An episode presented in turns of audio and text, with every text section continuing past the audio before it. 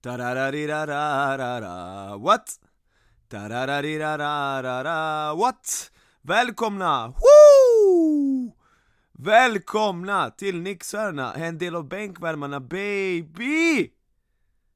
Helvete vad gött! Uh, välkomna till Nixhörna, den enda podden i hela världen där ni har alltså garanti att ni kommer att få ett avsnitt livet ut. Varje vecka, ett avsnitt, resten av mitt liv. Och det är inget jag säger bara sådär, utan jag har lovat er, och man måste hålla det man har lovat. Dessutom, det är en spontan podd som vi inte klipper, inte justerar, det jag spelar in spelar jag in på en och, en och samma gång, sen skickas det ut. Och eh, ja, Välkomna, välkomna! Uh, idag har vi massa att snacka om, vi har Göteborgs Basketfestival, vi har NBA och även en positiv nyhet uh, när det gäller Fiba och svensk basket Härligt, härligt! Och vi får börja med Göteborgs Basketfestival Det var uh, riktigt härligt Precis som vanligt, alltså grejen med Göteborgs Basketfestival är att sedan 2015, när de införde den här 20 plus kategorin har turneringen verkligen höjt sig. Den var ju på väg att dö, dö ut där några år.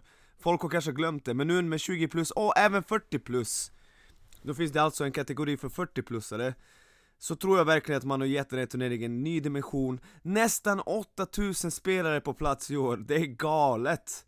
Jag var faktiskt tvungen att googla uh, Gotia Cup, hur många uh, som deltar där.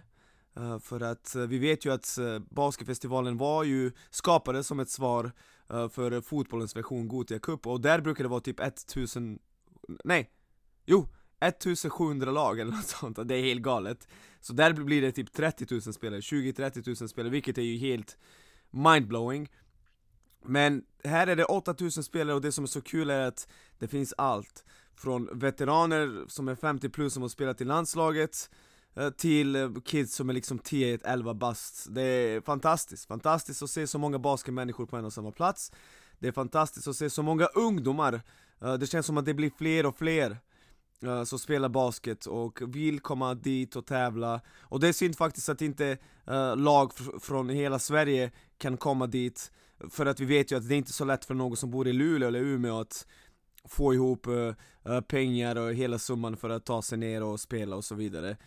Men fantastisk upplevelse precis som vanligt. Och jag måste berömma uh, alla i Göteborg som jobbar med det här. Det är otroligt jävla jobb de lägger ner uh, Organisationen är kanske inte perfekt, och det går ju inte liksom. Eh, men jag tycker att det är så nära perfekt som man kan göra. Eh, med de förutsättningarna de har Med tanke på hur många hallar matcher spelas i och med tanke på liksom vilken otroligt stor och brutal organisation vi pratar om här. Uh, jag uh, befann mig bara i Valhalla och det känns nästan så, som att det är de här tre hallarna som är, eh, ah, de är ju huvudhallar, alla vill ju spela där liksom. Jag tänker inte ta mig till Askimhallen exempelvis, eller inte ens Lundbyhallen. Uh, Det kanske när jag spelade, men inte längre, det, det går ju inte. Uh, Och så är det liksom, tyvärr, alla kan ju inte spela i Valhalla. Det är synd. Förut var det ju Valhalla och Lisebergshallen som var main points, men nu finns inte Lisebergs...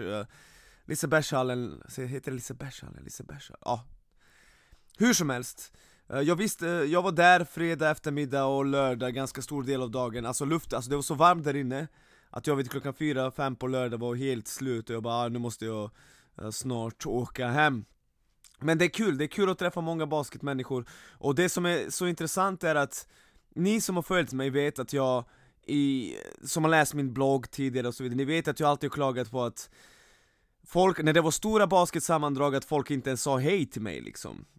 Det är sant alltså, jag hittar inte på det där.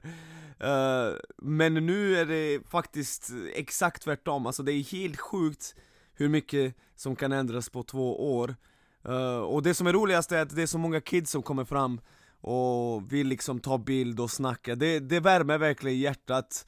Uh, Många kids kom fram och sa ah, men du, du är från TikTok, bla bla bla det var faktiskt några kids som gick fram och sa 'Men men du, du som är youtuber, jag har börjat, jag börjat lägga upp grejer på youtube också regelbundet för typ en månad sen, två månader sen. Eh, innan det gjorde jag det sporadiskt, men mest glad faktiskt blev jag över folk som kom fram och sa ah, men jag, jag, lyssnar på det, jag lyssnar på din podcast, jag lyssnar på er. Det, gör, det är så otroligt kul framförallt att höra det från det där yngre gänget, för vi har redan sagt det till er att vårt mål är att nå allt fler unga, vi har siktat in oss på unga, vi vill, det, det är den målgruppen vi vill växa i. Men även äldre som har kommit fram, alltså jag ska ge några exempel, alltså jag blev så glad. Uh, Det var en, uh, en eh, person som gick fram till mig, jag tror att hon hette Anna Ekström. Shoutout Anna Ekström, hon sa Åh vilket bra jobb ni gör. Det är typ en familjegrej att lyssna på er podd. Så snabbt det kommer ut så lyssnar vi. Alltså jag blev så fruktansvärt glad att höra det. Så fruktansvärt, att det är en familjegrej, så jag vet inte, det det, det är såna där kommentarer som gör att man verkligen får extra motivation att göra vår produkt ännu bättre. För det där att, att få en sån kommentar, det värmer så otroligt, man blir så glad, man växer så mycket. Och eh, ja, det betyder verkligen mycket, alltså vissa kommentarer stack ut under helgen uh, Så shoutout till hela familjen Ekström. Uh, Det var ju även en ung grabb som gick fram uh, Som sa Nu kommer jag inte ihåg hans namn, om du lyssnar kompis, skriv till mig på Instagram inbox, Burek så ska jag shouta dig. Han sa någonting i stil med ja men er podd är en del av mitt liv. Eller, eller, eller er podd är en del av min vardag, alltså jag bara vilken kuk. Vilken jäkla kung han är alltså. Som sagt, många kom fram, men det är sådana här kommentarer som värmer något otroligt, man blir så fruktansvärt glad. Och så vill jag ge shoutout, äh, jag vill ge shoutout till alla kids som gick fram och alla kids som lyssnar på podden, det värmer verkligen, alltså ni är kungar. Hoppas vi ses mer i hallarna eller Göteborgsfestivalen nästa år. Men det var ju ett gäng från Tensta. Väldigt unga grabbar, väldigt små. Där en grabb uh, sa till mig, ja men jag skickade till en hottake av Victor Wembanyama att den är overrated. Varför tog ni inte med, med den? Och de här grabbarna från Tensta, kul att se dem. När de såg mig började de typ hypa och skrika. Och jag lovade grabben att jag kommer ta upp hans hot take i nästa uh, avsnitt. Uh, Men hur som helst, Göteborgs basketfestival Fantastiskt fin organisation, fantastiskt bra jobbat. Superkul att se alla kids framförallt, men även andra basketmänniskor och det känns som att intresset för basket växer. Vi har det både på statistiskt men även liksom i sådana här sammanhang. Eh, det bara känns som att det blir större och större, viktigare och viktigare. Och vi ses nästa år i Göteborg. Uh, kanske har du ett lag nästa år, vi får se, kanske vi gör en reunion, inte av XUI men Marbo. Jag tror att det är dags för Marbo att ha ett gäng med Marbo dudes. Men eh, som sagt, vi får se. Jag vann ju förresten 20 plus kategori. Jag måste skryta lite och berätta om hur det gick till när jag, mitt lag vann, så här är det. Jag hade mitt lag, ni vet, ni som är lite äldre vet, vi heter XY Eftersom det är en nattklubb i, i Borås, som alla vi som spelade för Borås Basket typ 2015 älskar. Vi hade ett lag, ganska bra lag, det var alltid jag, eller nej jag, jag var inte med, jag var typ coach eh, Jag, hade jag varit med. Hade vi inte varit, varit bra. Men det är Emil Lundstedt, Fredrik Andersson, Simon Gunnarsson, Andreas Persson, Viktor Gränte, Hayes Ismaili Edvin Kocan, Adam, Adam, Anders, Adam Andersson, Adam Andersson uh, Erik Boström, David Sörensen. Nu glömmer jag säkert någon eller några. Olle Andersson. Riktigt bra gäng, och vi, så här har vår turnering alltid sett ut. Vi kommer dit, vi spelar bra i gruppen, sen den här matchen på lördag, den tidiga matchen som spelas förlorar vi direkt. Antingen vinner vi en eller så förlorar vi direkt. Och det beror ju ofta på att folk super för hårt. Uh, Tyvärr. Uh, Men uh, det gör alla andra lag också Faktiskt, så det är ingen ursäkt. Um, men det året 2018 bestämde vi oss att ta det lugnt, det är några grabbar, Emil och David Sörensen tror jag gick ut på torsdag och blev vansinnigt fulla. Uh, Men han återhämt, återhämtade sig, och sen under fredagen tror jag Nathan David var i stan, jag frågade Nathan vill du vara med oss liksom och lira? Och först sa han nej och sen bara ah, jag ska vara med. Och då hade vi ett ännu bättre lag. Och så vann vi turneringen liksom, vann vi. Och Sen körde vi året efter. Och det, där var det exakt samma sak som förut, vi spelade bra i gruppspelet, sen kommer lördagen, första matchen och åker ut direkt. Och sen efter det har vi inte spelat tillsammans, och det känns när vi vann den titeln 2018 att det var över. Liksom, vi gjorde det vi skulle, vi vann och motivationen finns inte där, folk spelar för lite olika lag, eller så spelar de inte alls. Men hur som helst, XY 2018, helt objektivt det bästa Göteborgs basketfestivallaget någonsin, tycker jag i alla fall. Uh, Säkert uh, ute och cyklar, eller så gör det ju inte det, det är ett bra crew alltså, riktigt bra lag. Uh, Jag tycker att det är GOAT-laget. Ja men vi går vidare från festivalen. Uh, till Bobby Klintman, lyssna, vi kommer prata om Bobby Klintman väldigt mycket nu framöver För det verkar som att han kommer bli draftad Han kommer bli fjärde svensken som kommer bli draftad och det känns som att han kommer få en plats i laget direkt. Det kommer inte bli som Marcus Eriksson. Uh, Vi har pratat om att han har backat timmar innan Draft Combine där alla unga spelare ska visa upp sig för scouts. Och det gör man bara om något lag har kommit fram och sagt Gå inte upp, visa inte upp dig så du klättrar upp, vi lovar att ta dig.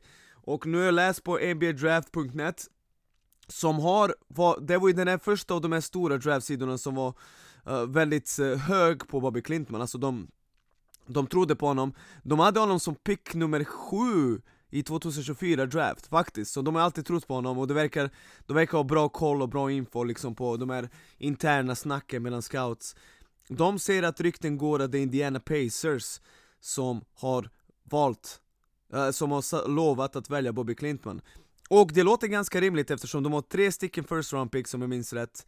Uh, och de har ju faktiskt möjlighet att kanske ta två snubbar som ska spela direkt och en sån här flyer, alltså de chansar med någon som har enorm potential och kan utvecklas mycket i framtiden. Grejen med Bobby, vi har redan diskuterat det, han har tagit äckliga kliv de senaste två åren. Uh, I NBA Draft Nets ser att, han, att det sägs att han har växt 5 cm under det här året på Wake Forest. Ja, tyckte att han mot slutet av säsongen, jag skriver det på Twitter, jag tyckte mot slutet av säsongen att han såg äckligt stor ut! Alltså, på college-nivån att se sådär stor, lång, längre än alla andra på planen, det är inte lätt Så jag vet inte om han har växt 5 cm, men han har tveklöst växt och blivit längre. Och ni vet att NBA-lag älskar sådana här late bloomers som på många år tar stora kliv Eh, och liksom har långa armar, kan röra på sig, han kan, han kan skjuta catch and shoot skott och uh, Indiana Pacers, vad säger du om det? Uh, jo, jag tycker det är ganska perfekt plats för honom för att uh, de är ju väldigt, de senaste åren har de faktiskt fått fram många dudes som har kanske varit draftade i second round eller inte varit draftade och, och fått chansen att lira minuter och visat uh, att de kan lira. Och där räknar ju inte snubbar som Nembhard och liksom, som också är kanske en snubbe som inte var lottery pick men ändå visade ganska mycket framfötter förra året. Rick Carlisle, ni vet att jag alltid tyckt att han är bra coach. Uh, sen verkar han vara lite speciell och skum efter, man har hört, lyssnat på poddar från Dallas, från hans tid i Dallas där på slutet. Det spårade lite, med bra coach, spelar med Halliburton som är bra passare. Uh, Ja, ja, jag skulle bli glad om man blir draftad i Indiana Pacers, de har pick 29 om jag såg rätt. Skulle inte förvåna mig om de sa 'Vi tar det på plats 29, gå inte och visa upp dig' uh, Men hur som helst, det ska bli oerhört kul att följa för sanningen är den att det är sjukt viktigt att hamna i rätt lag. Hamnar han i San Antonio Spurs, fantastiskt bra. Hamnar han i Indiana Pacers, det är mycket bra. Hamnar i Miami Heat, mycket bra uh, Hamnar i Houston Rockets, mardröm. Det skulle verkligen vara mardröm. Uh, Skulle han hamna i ett lag som Minnesota Timberwolves, mardröm.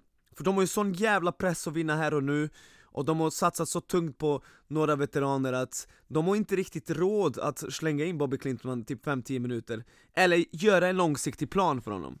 Så Indiana känns bra, men vi får se hur det blir där. Uh, som sagt, snart är det NBA draft, det är väl en och en halv månad kvar om ens det. Jag kommer vara uppe och titta på det där och jag svär på allt, om Bobby blir draftad Jag kommer sprängas av glädje.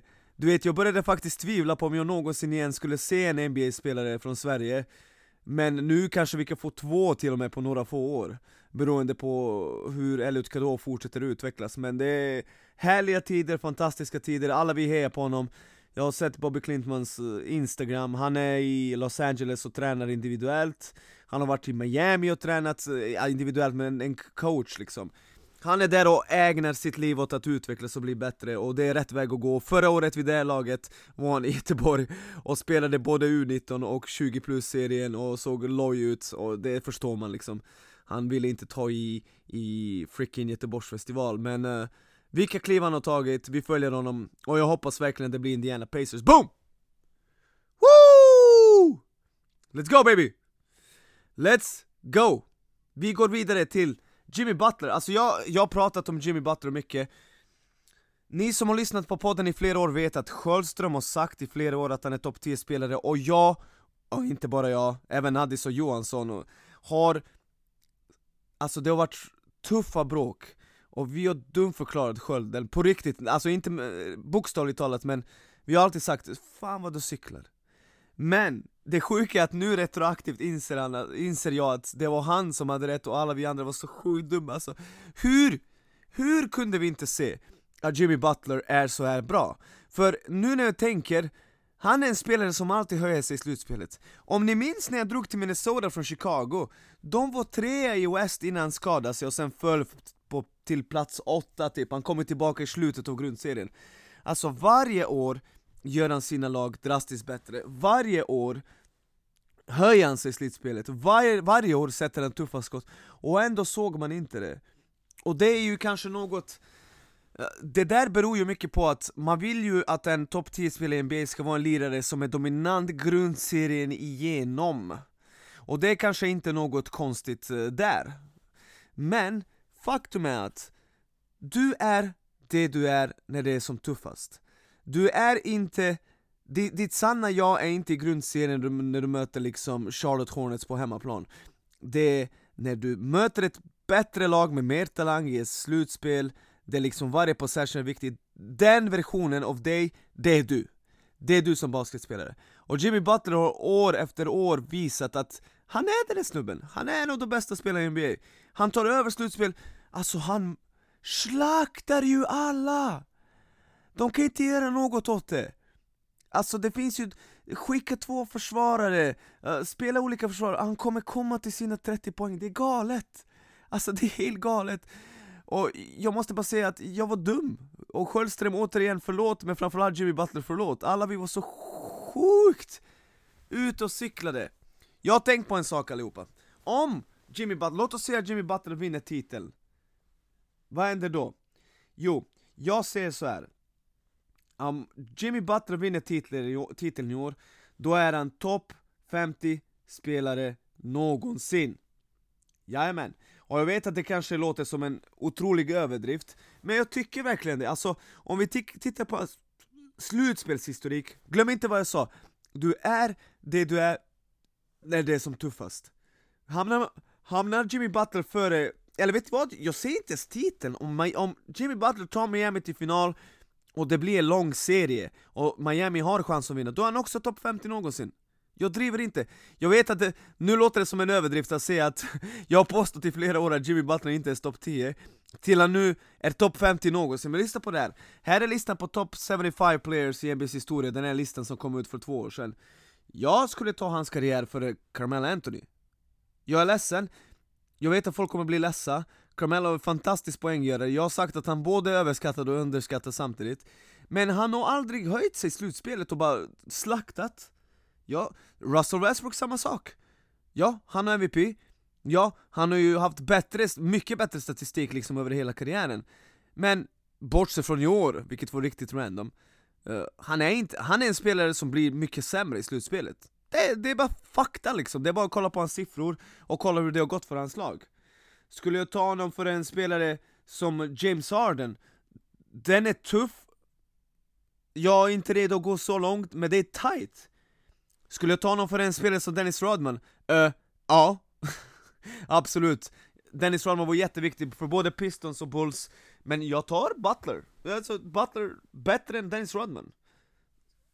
Helt ärligt, skulle Rodman kunna spela för detta Miami Heat och se till att de från åttonde plats är på väg till finalen? Hell freaking no! Aldrig någonsin skulle jag ta Jimmy Butler före Dame Lillard? Det är den här, det är den här eh, skölden att vänta på Ja, det skulle jag! Jag har sagt i massa år att Lillard är bättre än Jimmy Butler Men nej, Butler har visat Det finns svart på vitt Det, svart, det finns inget att diskutera om så ja, det är ju massa andra spelare som jag skulle ha uh, Jimmy Butler före. Som exempelvis, alltså jag vet att folk kommer bli ledsna, men Reggie Miller också. Uh, Jag skulle definitivt ha honom före Robert Parrish. Uh, Jag skulle verkligen ha honom till och med före Paul Pierce, den är också tight som James Harden. Jag kanske behöver lite tid att tänka på det. Men Jimmy B alltså.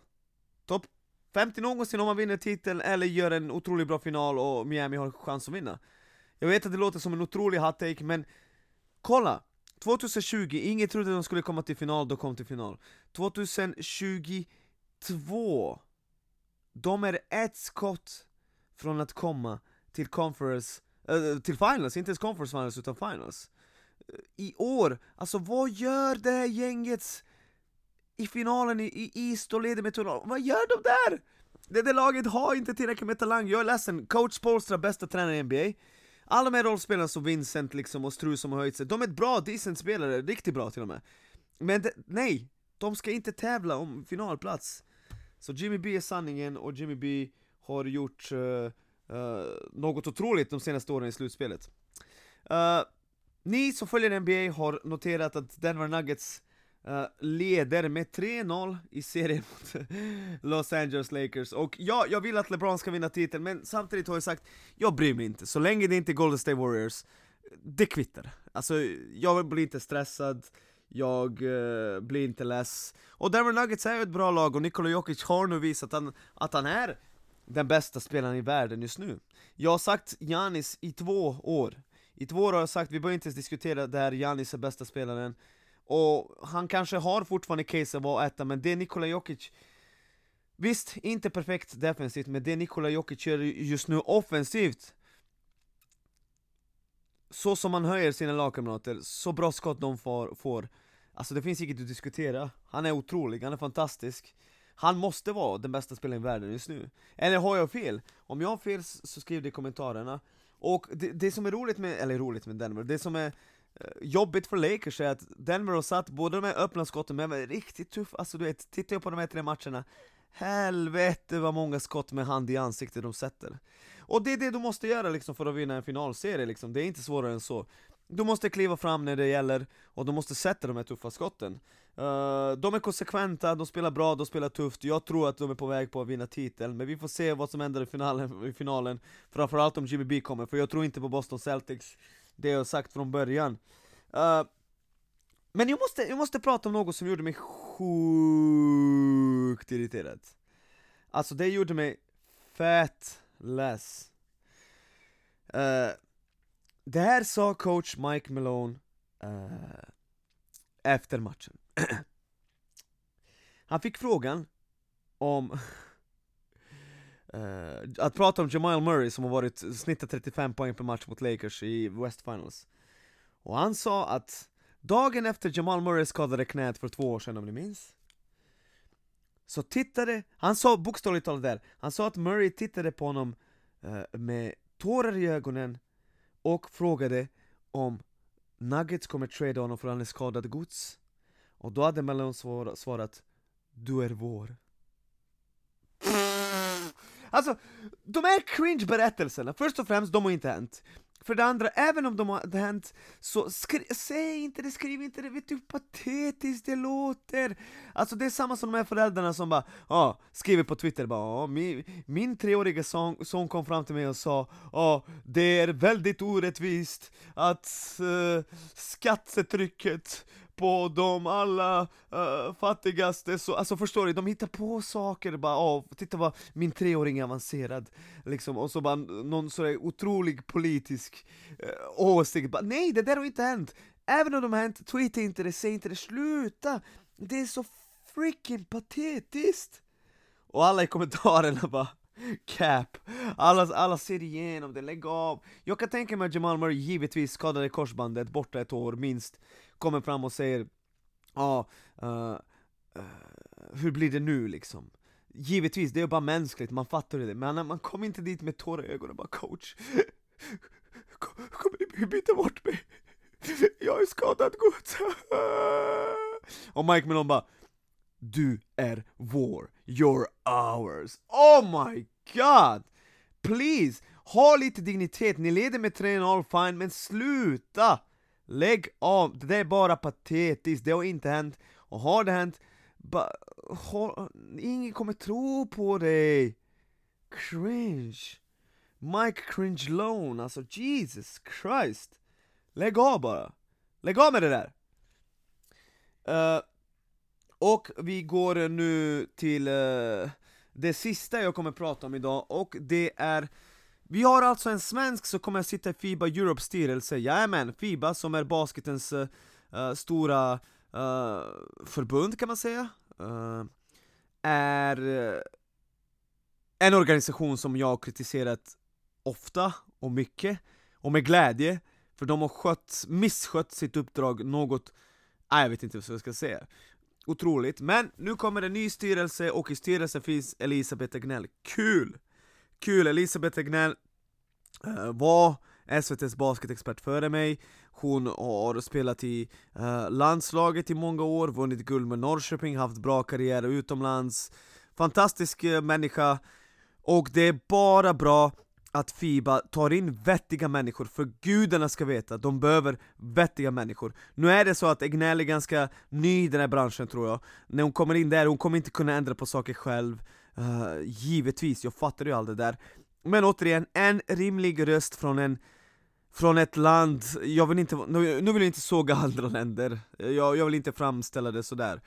Uh, Men uh, jag, jag ser så här att, att Elisabeth kommer från uh, ett land där föreningsdemokrati är väldigt uppskattat och finns på allvar, det kommer gynna Fiba. Alltså Fiba är ju ett skämt, jag är ledsen, Fiba är ju ett skämt. Eh, Elisabeth vill säkert inte höra där. Lena Wallin som har jobbat med Fiba i många år Jag har mycket respekt för Lena, ni vet att jag har varit kritisk mot det där förslaget med damligan och gemensam start, och med Lena, jag, jag uppskattar Lena, jag hoppas att hon vet det. Eh, allt hon har gjort för basket, och hon kommer säkert inte heller uh, Lena Wallin Kansi då, uh, hon kommer inte heller att uh, gilla det jag ser, men Fiba är ju ett skämt! Och eh, jag ska bara, eh, top of my head, ge några sanslösa exempel som är bisarrt pinsamma Sverige skulle möta Israel i kvalet i Norrköping en månad innan matchen ska spelas, Fiba bara ah, ni måste flytta fram datumet En månad!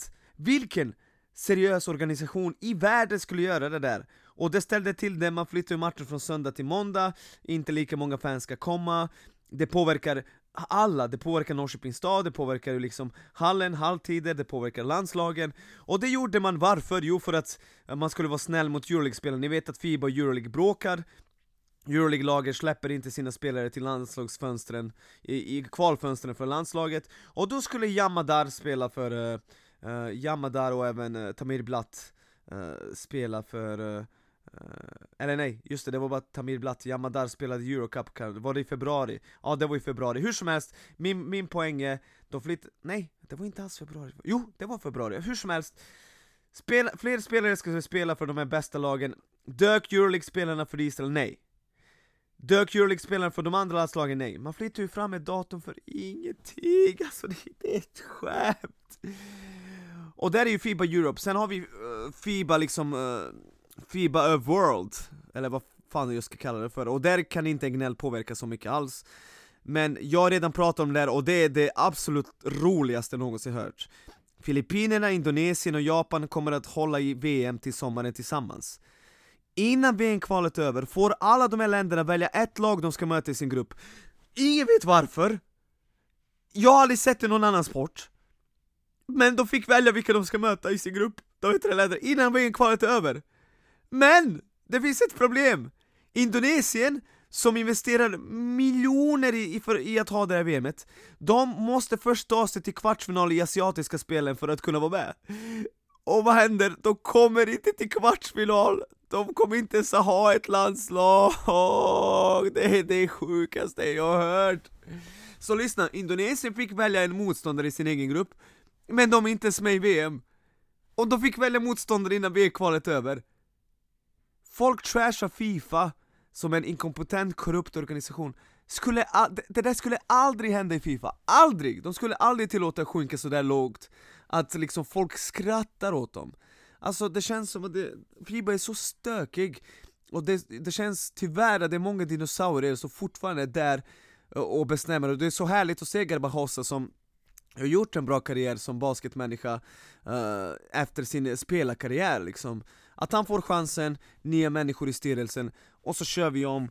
Så försöker vi göra basket till en större sport för att återigen, basket är en sport som har potential att bli Att komma mycket närmare uh, fotbollen. Hade NBA beslutsfattarna tagit hand om Euroleague, ni hade inom 10-15 år sett Euroleague fullständigt explodera, jag är 100% säker på det. Men ja, det är som det är, grattis till Elisabeth, hon är en grym människa, hon är en fantastisk basketmänniska och jag vet att det här är riktigt bra drag av uh, Fiba. Uh, Allihopa, lyssna. Uh, Vi kommer avrunda nu, jag har säkert glömt att prata om något. Jag kan ta upp det i nästa avsnitt på bänkvärmarna. Men, glöm inte, bänken ljuger aldrig. Och glöm inte Eh, att sprida ordet om podden, alltså jag har lagt upp det på sociala medier, vi växer så det knakar. Alltså vi, När jag ser oss på plats 35 på Spotify tillsammans med några av de här största fotbollspoddarna, det är galet. Det är galet och det är galen känsla och jag är så otroligt glad för alla er som lyssnar. Snälla, har ni möjlighet, sprid ordet, det är det ni kan göra. Sprid ordet om vår podd så ser vi till att växa ännu mer. Och som Adi skrev igår, vi siktar på topp 10 Varför skulle vi inte kunna vara topp 10-podd inom ett år? Jag tror verkligen att vi har potential för det. Uh, Tack allihopa, vi hörs om ett par dagar eller tre dagar tror jag. Ja, om tre dagar kommer ett nytt avsnitt av Bänkvärmarna. Bänk ljuger aldrig. Ta la la la la la la What? ta la la la la la la Jimmy Butter topp 50 någonsin. Ta la la la la la la